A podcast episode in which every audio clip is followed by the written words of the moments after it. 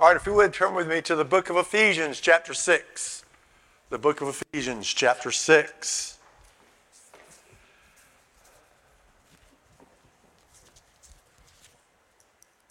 Title of today's message Are you wearing your armor? Are you wearing your armor? Ephesians chapter 6, we'll be looking at verses 10 through 17. Told you to turn to it, I got to turn to it as well. Ephesians chapter 6 verses 10 through 17. It says, Finally, my brethren, be strong in the Lord and the power of his might. Put on the whole armor of God that you may be able to stand against the wiles of the devil. For we do not wrestle against flesh and blood, but against principalities, against powers, against the rulers of the darkness of this age, against spiritual hosts of wickedness in the heavenly places. Therefore, take up the whole armor of God that you may be able to withstand in the evil day, and after done all, having done all to stand.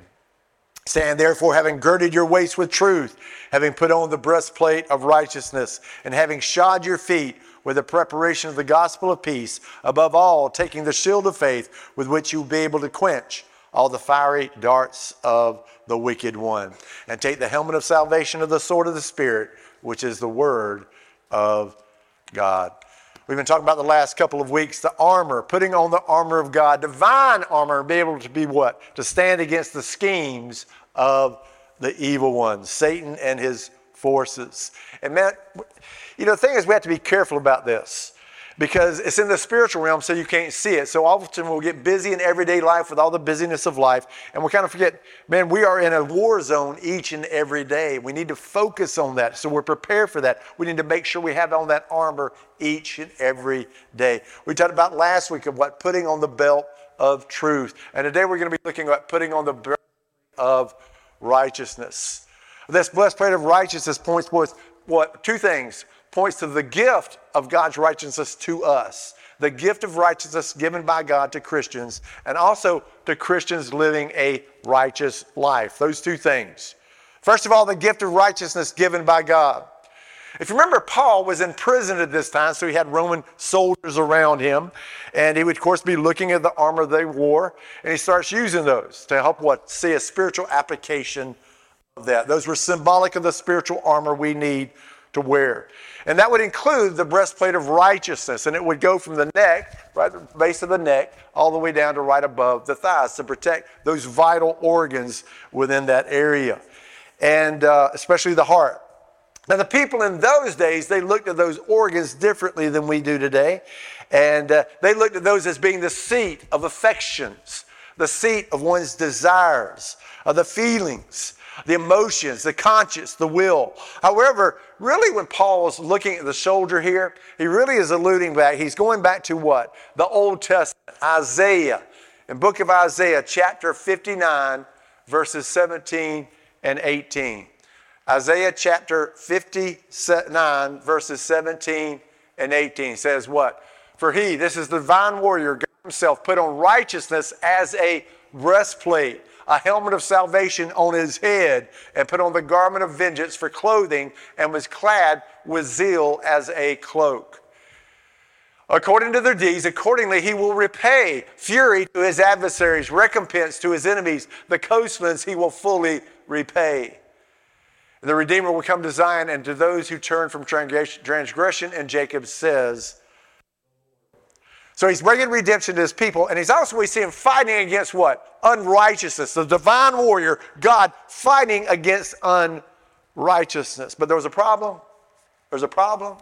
What was the problem? God's people, the Israelites, they too were unrighteous. Amen? They too were unrighteous. But praise God, in the New Testament, we see God's solution to that with his own people. Romans 5 17 tells us this.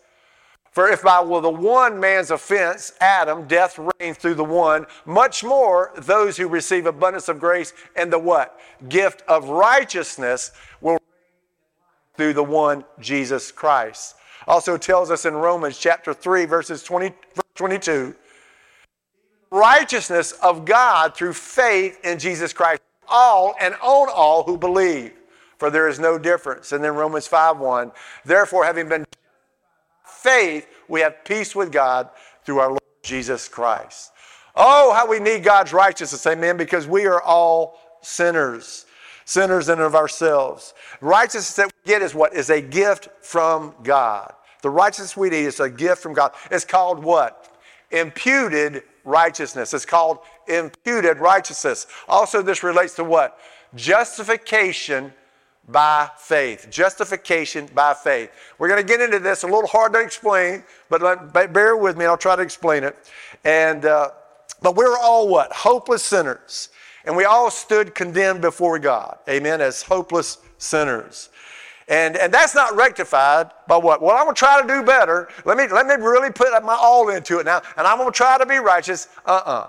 Because God's standard is what? Absolute perfection. So we were hopeless in and of ourself. We were doomed until one that came that what could meet that standard, amen? And that was Jesus Christ himself, and only Jesus Christ, fully God, fully man, without sin, and what there could pay for our sins on that cross at Calvary. We are then, we who are guilty are declared not guilty because what? Those sins were paid for by Jesus. He took our place on that cross at Calvary. Romans 8 1 tells us this. There, excuse me, there is therefore now no condemnation to those who are in Christ Jesus, who do not walk according to the flesh, but according to the Spirit. And then verse 33 says, Who shall bring a charge against God's elect? It is God who justifies. Who is he that condemns? It is Christ who died, and furthermore is also risen, that is, who is even at the right hand of God, who also makes intercession for us. It's kind of like a man having an unpayable debt. Let's say it's even trillions of dollars, trillions of dollars that one man owes on his account. Now, how are you going to pay that? you wouldn't be able to pay that. But what if somebody did come and pay that? Amen? His debt would be gone, it would be wiped clean. And he started thinking about that debt is gone. Well, think about Christ paid a debt for us that was far greater than a trillion dollar debt. Amen? Our sin debt. We may not realize that, but it was a far greater debt than our than a trillion dollar debt is our sin debt. And Jesus paid that. Now, but you start thinking about that debt, that trillion dollar debt, not only is it gone, but what if what? Also, you looked at that account and a dollar what to the plus? Trillion dollars to the plus. Like, wow, not only is that gone, I don't have to pay that, but now a trillion dollars to my benefit, to my account. And see, thinking not all of our, it's not only that all of my sins were forgiven in Christ, but in terms of being accepted before God, we need to be what? Deemed perfectly righteous. Deemed perfectly righteous before God. And so, how do you do that? Well, God takes care of that too for what? He imputes the righteousness of Christ to our account. So not only has our sin debt been paid for, amen, we're forgiven, but we're not just what? Morally neutral. Now, in God's sight, we are righteous as Christ is righteousness because his righteousness has been given unto us. Now, we hadn't been made righteous yet. Amen? We all still sin. We've not been made righteous yet. One day we will when we stand before him, when we see him as he is, what we will be as he is. Amen? We will be made righteous one day, but not yet. We still sin.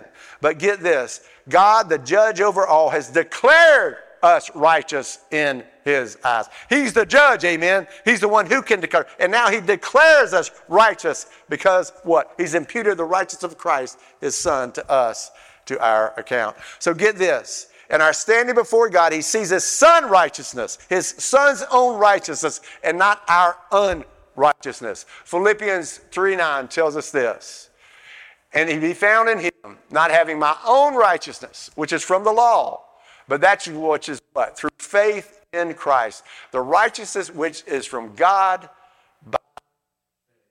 We are declared by the judge of the universe to be not guilty and righteous before him because of what? Our faith in Jesus Christ.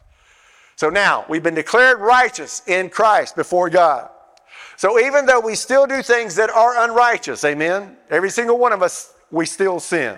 Amen. And if you don't think so, come see me. We've got to talk this out. Each and every one of us still sin. Not as much as we used to before we say, but we still do sin.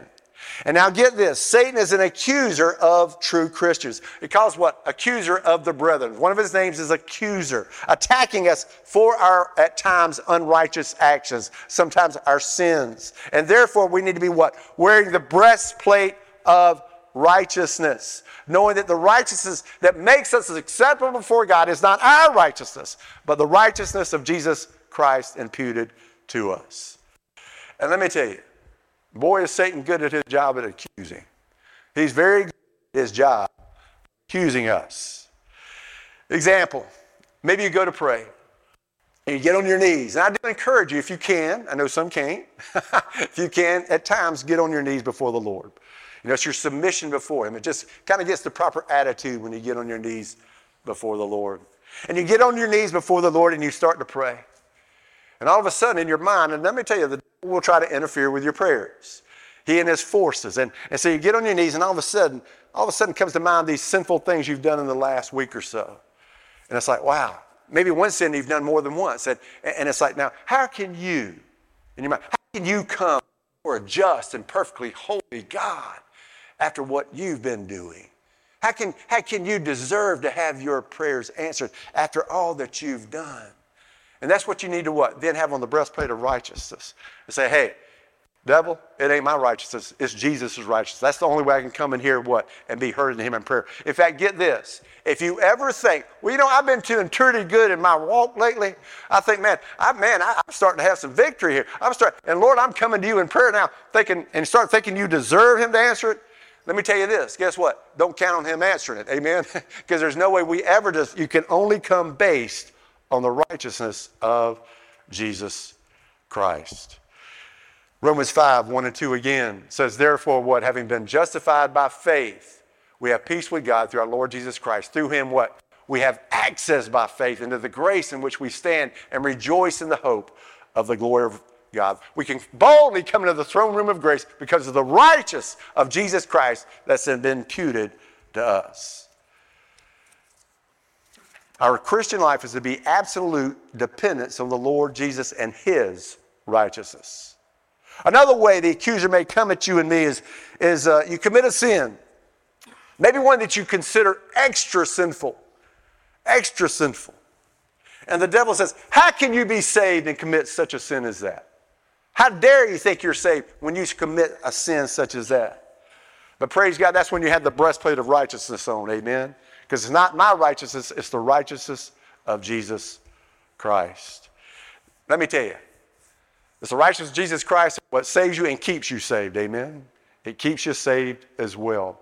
I used to work with a guy, and, uh, nice guy, and we, actually we were kind of friends, and and older fella, and uh, he's passed away since then. And but it was a Sandy Cooper, and uh, and we used to talk. He was a leader in his church, wasn't a pastor, he was a leader, and he thought you could lose your salvation. He thought you could lose your salvation.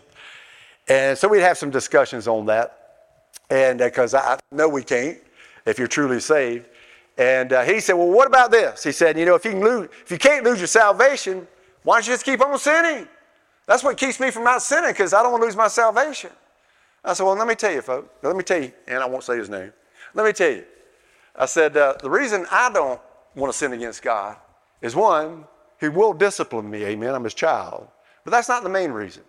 The main reason I don't want to sin to God is because I love him, amen.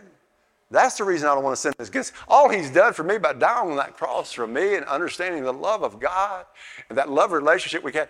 That's why I don't dare want to sin. That's the last thing we want to do is sin against this one who died for us. That's the reason I don't want to sin against God. So the breastplate of righteousness gives us confidence when the devil attacks. It gives us an assurance of salvation when the devil attacks. And why is that so important to have that assurance of salvation? Well, uh, it tells us in Nehemiah uh, chapter 8, verse 10. Go ahead and Nehemiah chapter 8, verse 10. it says, Then he said to him, Go your way, eat the fat, drink the sweet, and send portions to those whom nothing is prepared. For this day is a holy to the Lord. And get this do not sorrow for the what? The joy of the Lord is your strength. How do you have strength? It's what? Joy in the Lord. And how are you going to have joy in the Lord if you don't have assurance of salvation? Amen? If you really don't know sure if you're saved or not, how are you going to really have the joy of the Lord? Now, some more reasons why it's so important to have on the breastplate of righteousness. A lot of people base their whole Christian walk on feelings. There's a good many that do that. They base their Christian walk on feelings.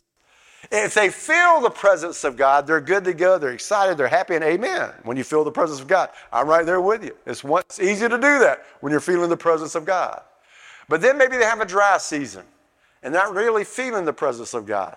And oh boy, they can get so discouraged and they get this, you know, oh my goodness gracious, what's wrong and this and that. And, and yet they're still seeking the Lord. It's not like they're not seeking the Lord, but they're not, they're still having that dry season. And they start wondering what's going on and they get discouraged and everything. But it's all based on their feelings. I wonder what, Lord, and somebody even start to doubt their salvation. Am I truly, truly saved?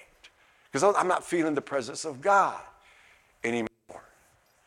Others may have had some experiences in their life where they feel the presence, just a special experience with God, maybe a divine encounter. And man, it's just so awesome. And, and, they all, and their whole Christian life was based on that one encounter or couple of encounters they had with the Lord. But then they go through a very dry season of their walk with the Lord and they're not experiencing His presence. And, and they're like, you know, and they can start doubting if that was years before. Did I re- is that true what I experienced? What they're basing their Christianity when it's gone, you know, that feelings are gone, they're left with nothing. They're left with nothing. Let me tell you, let me shoot first this, let me get this across first. True Christianity includes more than the head, amen? It includes the heart. Amen. It's got to be the heart. And so, will it include great feelings? Amen. Amen. Would include encounters with the Lord and just, man, maybe joy that you, that you didn't even know existed. Peace. Amen. And there's some wonderful things as you experience God, as you walk with God. Amen. It includes that. Some more than others, but it would include at least some of that, some feeling. You don't experience the presence of God without some feelings, amen? You experience, you're going to have some feelings. So, amen, if you walk with the Lord, you will have feelings of the presence of God and different things like that. It will include that. And if you don't have that, I'd be worried. I'd be worried if I was you, if you never had any of that. However, true Christianity is not to have its foundation based on feelings. That's not to be the foundation of your Christian life. Feelings come, feelings go. Amen? Don't want to have your life based on feelings. And feelings sometimes can just be based on what? Physical issues you're going through. You get, that can affect your feelings. I mean, it's all intertwined. And I believe most every pastor's experienced people telling them they don't feel much anymore in their walk with the Lord. And then they're discouraged, they're depressed, and some may even doubt their salvation. And what's the answer to that? Put on the breastplate of righteousness. Amen? Put on the breastplate of righteousness. This wonderful hymn says this.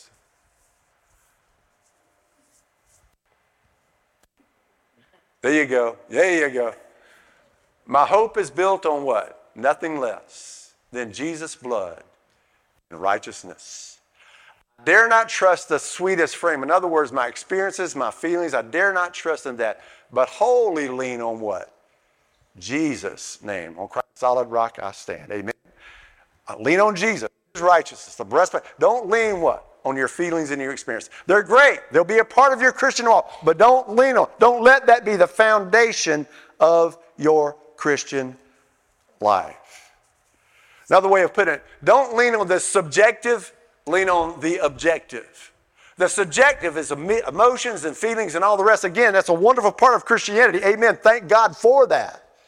But don't lean on that. You lean on the objective, God's truth, His truth that stands rock solid. That's Christ's righteousness, not your righteousness. He did it all for you on that cross at Calvary, and you're trusting in Him by faith. Amen? That's what you stand on in your Christian life.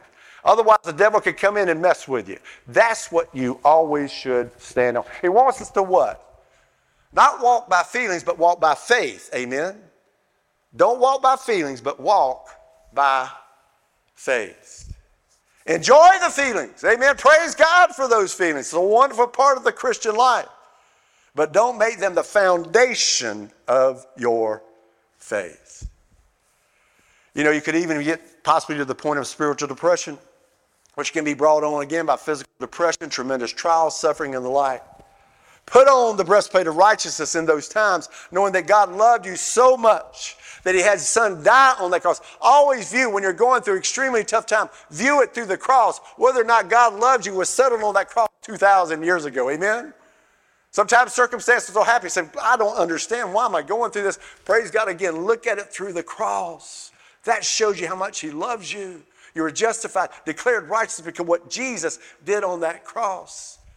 And then I have to put it in. I only have a number more times I'll be putting this in. Romans 8 28. And we know what? That all things, not some, not most, all things work together for good for those who love God, to those who are called according to his purpose. You know, Satan may attack, saying, if God really saved you, you do better than what you're doing.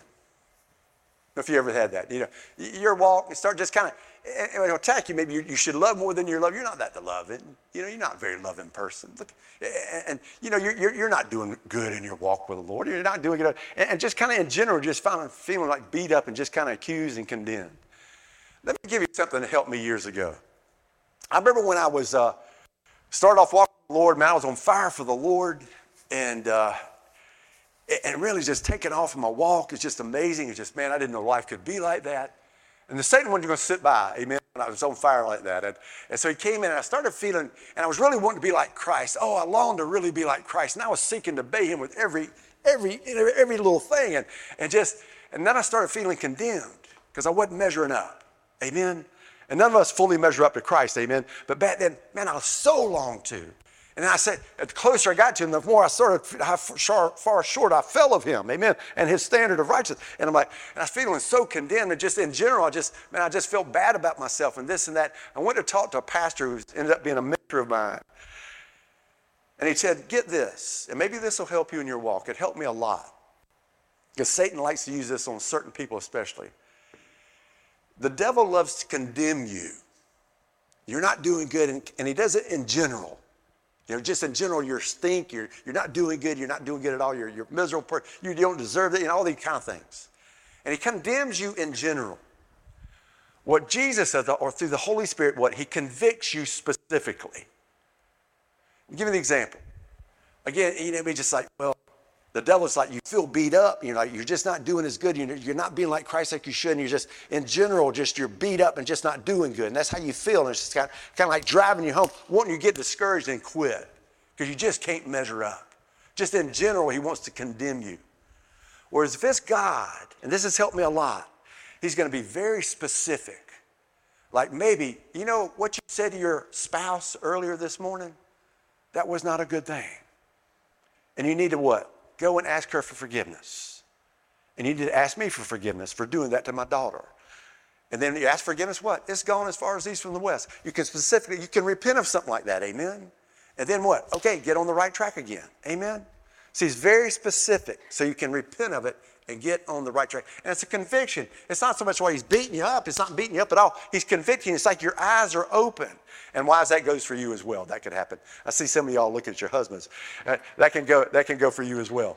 And uh, but you know, you sit there, and so it's specific, and it's it's really not like it's not. I've never with God. It's not like He's beating me up. It's like my eyes are open to what I did wrong. I say, "Oh Lord, forgive me." Wow, I didn't see that.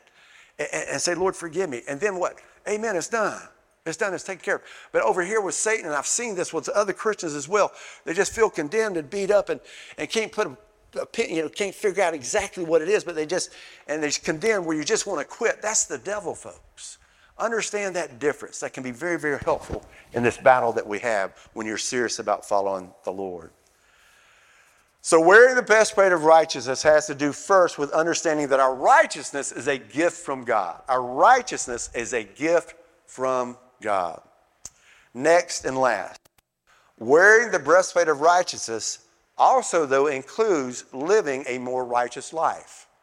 It includes living a more righteous life. Not to get saved or to stay saved, but because you are saved, you're to live a more righteous life. Saved, you've got a new nature, amen? There's been a change in you, a radical change. So so radical what? We're new creations in Christ Jesus, amen? God Himself has come to dwell on the inside of you and me. We are born again from above. Is that a radical change or what? And so there should be a change in us, amen? So the Holy Spirit of God is there to do what?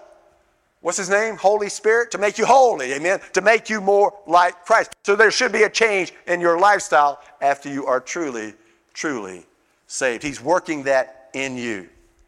But we still have a choice to make. We need to choose with the Holy Spirit's name on it, pursue righteous living, righteous conduct, always choosing to do what is right. Paul makes this clear early in Ephesians chapter 4, verse 24, and he says this Put on the new man, which is created according to God in true righteousness. And on, put off that old man and put on the new man in Christ Jesus. And there's a connection between the two, the belt of truth that we talked about last week in the breastplate of right, there's a connection there. Because through the belt of truth, what? The word of Almighty God, we know God's standard of righteousness. Amen. How do we determine what's right and wrong? We always go back to the word of God. That's how you know what is right versus what is wrong. See, when it comes to spiritual warfare, demons hate righteousness. They hate, they're repelled at righteousness. They love what is wrong. Oh, they love what is wrong. They love what is sinful. They're drawn to what is wrong. I remember when I was a kid, I'd be sitting in my room at night and ready, you know, getting close to bedtime. And, and some night, every now and then, I, would hear this, this scream. I mean, just a scream from one of the bedrooms next to me. And and it's like, I mean, almost like a bird, blood curdling scream. Not quite that bad, but it was I mean, a big scream. And you know what it was? One of my sisters had seen a roach. I mean, my goodness. And I was the young, I was had three older sisters, and it was me, and I was the youngest. I'd have to go in there with a shoe and try to kill that roach. Amen. That, that was the scream. And my wife hates roaches too, but thank goodness she doesn't scream when she sees one. She doesn't, she doesn't scream. and let me tell you, and nobody likes roaches. If you do, something's wrong with you. I mean, we, we don't like roaches. Uh, but if you don't want roaches, make sure you don't have a lot of trash hanging around. Amen? Don't have a lot of trash hanging around if you don't want roaches. Far worse than roaches are demons. Far worse than roaches are demons. And they're drawn to that which is trashy. They're drawn to that which is wrong. when you're doing wrong, that which is immoral, that which is impure, that which is sinful, you what? Or you're inviting demons into your life. They're drawn to that. You're creating an environment that they will be drawn to. They can then get a hold in your life. And might I remind you, if you let them get a hold, a place in your life, what do they want to do in your life? It says in John 10 10, it says this the thief, the Satan, and his forces do not come except to do what? Steal, kill, and destroy. That's what they want to do in your life. Whereas Jesus came what? That you may have life and have it more abundantly. When doing wrong, you're inviting those in your life that only want to steal God's best from you and bring destruction in your life and the lives of those around you. Instead, righteousness has to do with making the right decisions before God based on what? The objective truth of God's Word the objective truth of it, and invites the favor of God. Therefore, make sure you're basing your decisions on what is right versus what's wrong, based on what God says. There are so many opinions out there on what is right and wrong. Man, there's so many opinions. And really, as one said, there's really two answers to every question. Two answers to every question. It's what God's answer is and what everybody else's is. And all those is wrong. All theirs is wrong. It's always God. God is the one that gives you what is right. We have to be careful as Christians. We can even be talking to other Christians and everybody's sharing their opinions, and so often we like to share our opinions. Talking about moral issues of the day. It can even be happening in a what Christian group setting, a Sunday school class, and the like. And we start talking about our opinions about right or wrong. And one says, Well, I think this. And another says, Well, yeah, yeah, I understand that, but I think this. You know, is it good to have discussion? Amen. In fact, you know, the more discussion, the more interaction, it says the more impact. So, amen, we do need to open it up to discussion. But as we get into that discussion, especially as we move towards the solution, where do we need to go to? The Word of God. Amen. Always go to the Word of God. I always say, well, what does the Word of God say about this? What does the Word of God say? And said, and well, I think it says this. I don't care what you may think it says. We need to what, find out what does it say. Amen. What does the Word say about what we're talking about? That's what we go to. And even then, it'd be helpful to then what? Go and look at that passage and make sure you got the context right. Amen.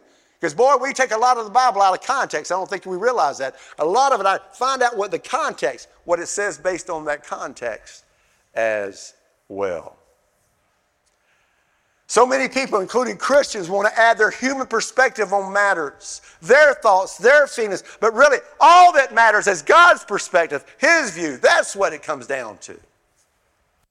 When Jesus was tempted by the devil himself, and let me tell you, I said it before, I don't think the devil's tempted anybody in here personally because he can only be at one place at one time. And I think there's seven billion, almost seven billion people in the world. He ain't got time for us, folks. But he's got his demons that'll come and mess with us. But devil himself tempted Jesus. He comes, he comes with these temptations and, and he's sitting there. Jesus could have what? Okay, come on, buddy. You want to debate? I'll debate you. And start doing philosophical arguments with him. Jesus didn't do that, did he? Didn't do that at all. What did he say each time? Three temptations. It is written. Said this and said, It is written. Settle that issue. Another temptation. Jesus says, It is written. Next temptation. It is written. That's all Jesus did. Go straight to Scripture, of the Old Testament. That's what they had at that time. And temptation. Always big back. He sit there and debate with him. I imagine he could have done very well in a debate with him. He didn't sit there and debate with him. He just what? It is written. It is, didn't give all his opinions. Uh-uh. It is written. It is written. Then Satan what? Tried to get tricky, use some scripture himself. Uh-uh. He's correct and used the proper scripture for that temptation. And then what? It is written. It is written. It is written.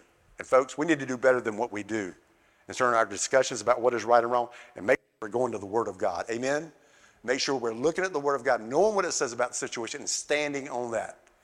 Standing on that. We need to do like our Master did. Amen? We need to make sure we do like our Master did. Putting on the breastplate of righteousness is choosing right actions. And get this choosing right actions, even when it appears it's going to cost you for doing so. I'm going to do right regardless of the consequences. I'm going to do right. So many will say, Yeah, I know the right thing to do was this. And they go, But I couldn't because. Wait a minute, you could. You just chose not to. Say, yeah, but it might have cost me a relationship with somebody that's close to me, and I didn't want to lose that relationship, so I did what was wrong. Mm.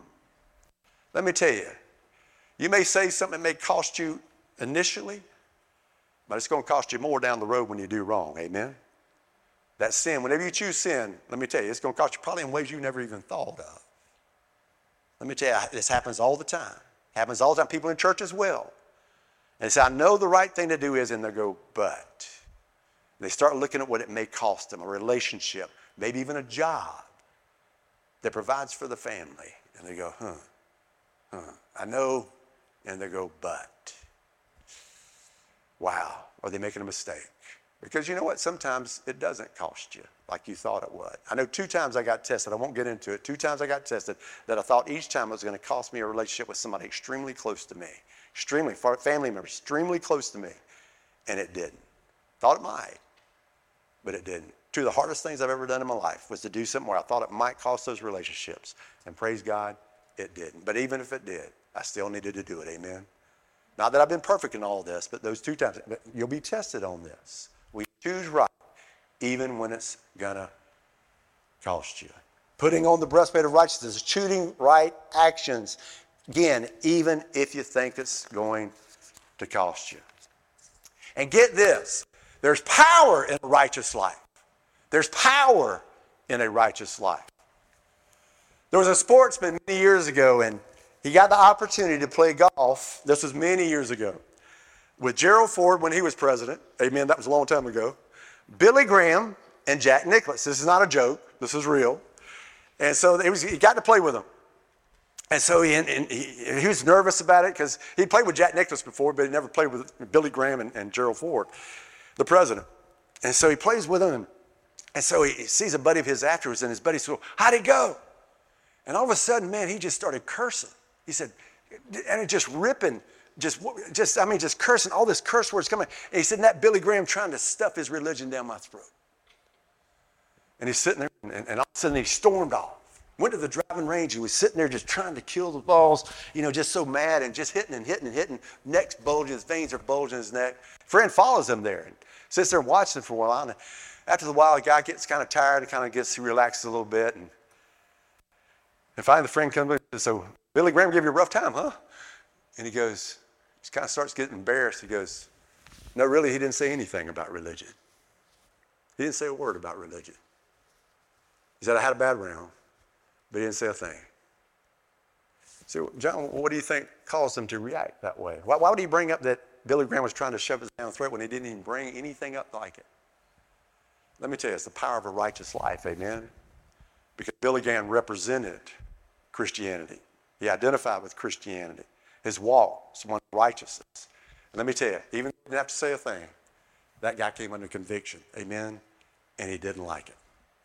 Did not like it at all. Didn't have to say a word. Boy, did it have an impact. Powerful is the life that has the righteous that is from above, not trusting in their own righteousness, but the one from above, righteousness from above, and lives it out, depending on God to do so. 2 Corinthians 2 15 and 16 tells us this For we are God, we are to God the fragrance of Christ among those who are being saved. Amen. Also among those who are perishing. However, we see this to the one we are the aroma of death, what? Leading to death. Because they know where they're headed if they stay in their sin. To the other, the aroma of life, leading to life. And who is sufficient for these things? Righteous living is a mighty weapon in the hands of God against Satan and his forces. And I want to ask you today are you wearing the breastplate of righteousness each and every day throughout the day? Are you wearing the breastplate of righteousness? It's not only you know, it's the only way. It's the only way to live a life of victory. Amen? To live a life of victory in the battle that we are in. It's the only way to really enjoy the abundant life we can have in Christ Jesus, this life of love and joy and peace. But most of all, most of all, it's the only way we're going to live a life that brings glory to God, to this one, this glory to this one who died on that cross for you and for me. Does he deserve it? Oh, he deserves it. To live a life that would bring glory to him. Let's pray. I want to ask you in prayer. We've been talking about this for a couple weeks. Are you every day aware of the battle that you're in, that we're in? Are you really aware of that? Are you ensuring that you're wearing your armor Are you really wearing your armor? Are you focused on that each and every day? Father, I just pray that you help me to sink in how crazy it is not to. How crazy it is to go against these forces, these mighty forces of Satan and his forces. Lord, to go against them, go in this and, and not be. Lord, let it sink in. Are you wearing your belt of truth? Are you wearing your belt of truth? Are you seeking to know the truth of God? Really seeking to know the whole truth of God, being in the Word, being a student of the Word, really going throughout the Scripture regularly, throughout the whole Scripture, seeking to know it and apply it to your life. Are you really being a student of the Word so you'll know the truth and not be deceived by Satan, who's the great liar. He loves to work through deception. Are you putting on the belt of truth, making sure by doing that you need to be a student of the Word of God?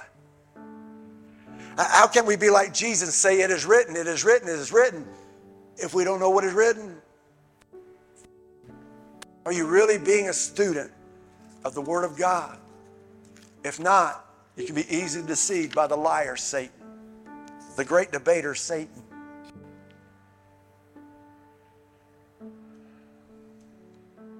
Are you wearing the breastplate of righteousness? Trusting not in your own righteousness, but only in the righteousness of Jesus Christ. Trusting not in your feelings, not trusting in some experience, but instead basing the foundation of your life on Jesus Christ and His righteousness alone. Understanding that your justification before God only comes through faith in Jesus Christ and what He did on that cross for you and for me.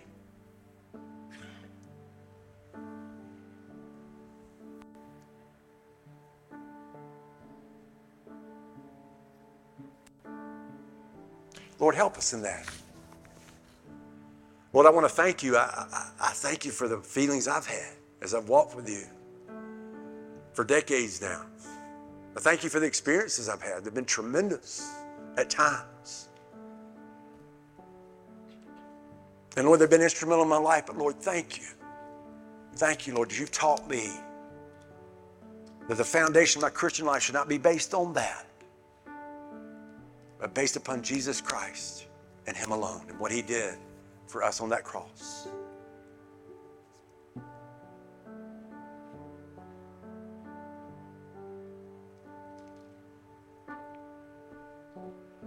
And today also, are you putting on the breastplate of righteousness by truly seeking to live a righteous life as you depend upon the Holy Spirit of God to start to do so?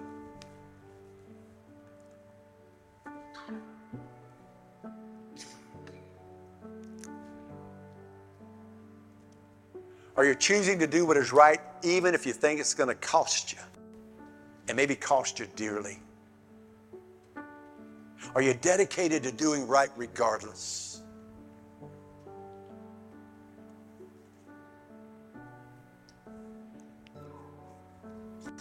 you compromised here lately with righteousness? Compromise in terms of, uh, uh you know, compromise with sin. Giving into sin because it was going to cost you if you didn't.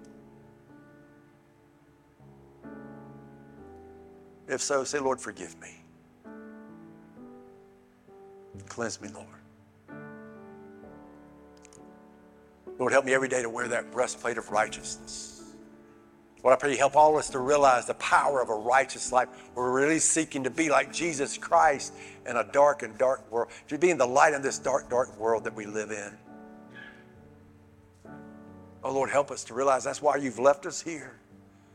Otherwise, we could be at home in heaven. Man, talk about joy and peace. That's what we could be experiencing now. We could be home, but you've left us here to be the light in this dark world. And Lord, help us, convict us whenever we're allowing any type of immorality, any type of impurity in our lives. Convict us, Lord, of that. We're called to a high calling. Oh, thank you for that high calling to represent you. Lord, help us to take that so seriously. So seriously. Lord, help us to realize how much it hurts you when we compromise when it comes to sin. Oh, how it hurts you. How it grieves your heart. Oh, Lord, help us. Help us to realize that. I don't think we realize that much, Lord. How it grieves you. We really don't seek to live that righteous life, that we bring glory to you, like after you've all you've done for us.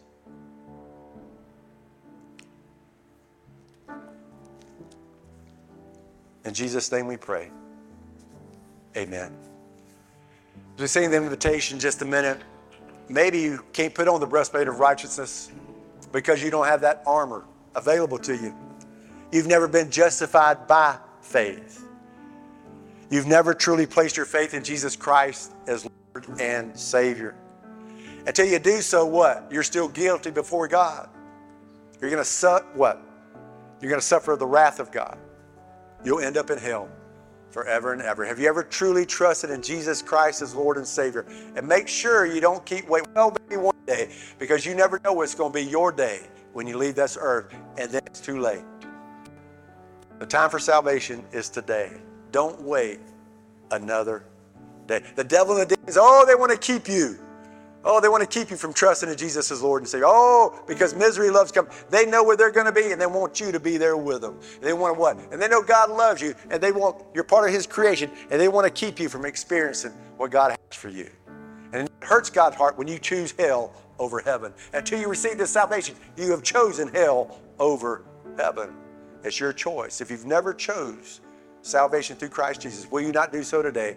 As we come down front, I invite you to come down front. I'll help you in trusting in Jesus Christ as Lord and Savior. Others, it may just be you want to come to the altar and pray today. It may come and you just need prayer for something in your life. Whatever it may be, as we sing the invitation, as the Lord leads I invite you to come.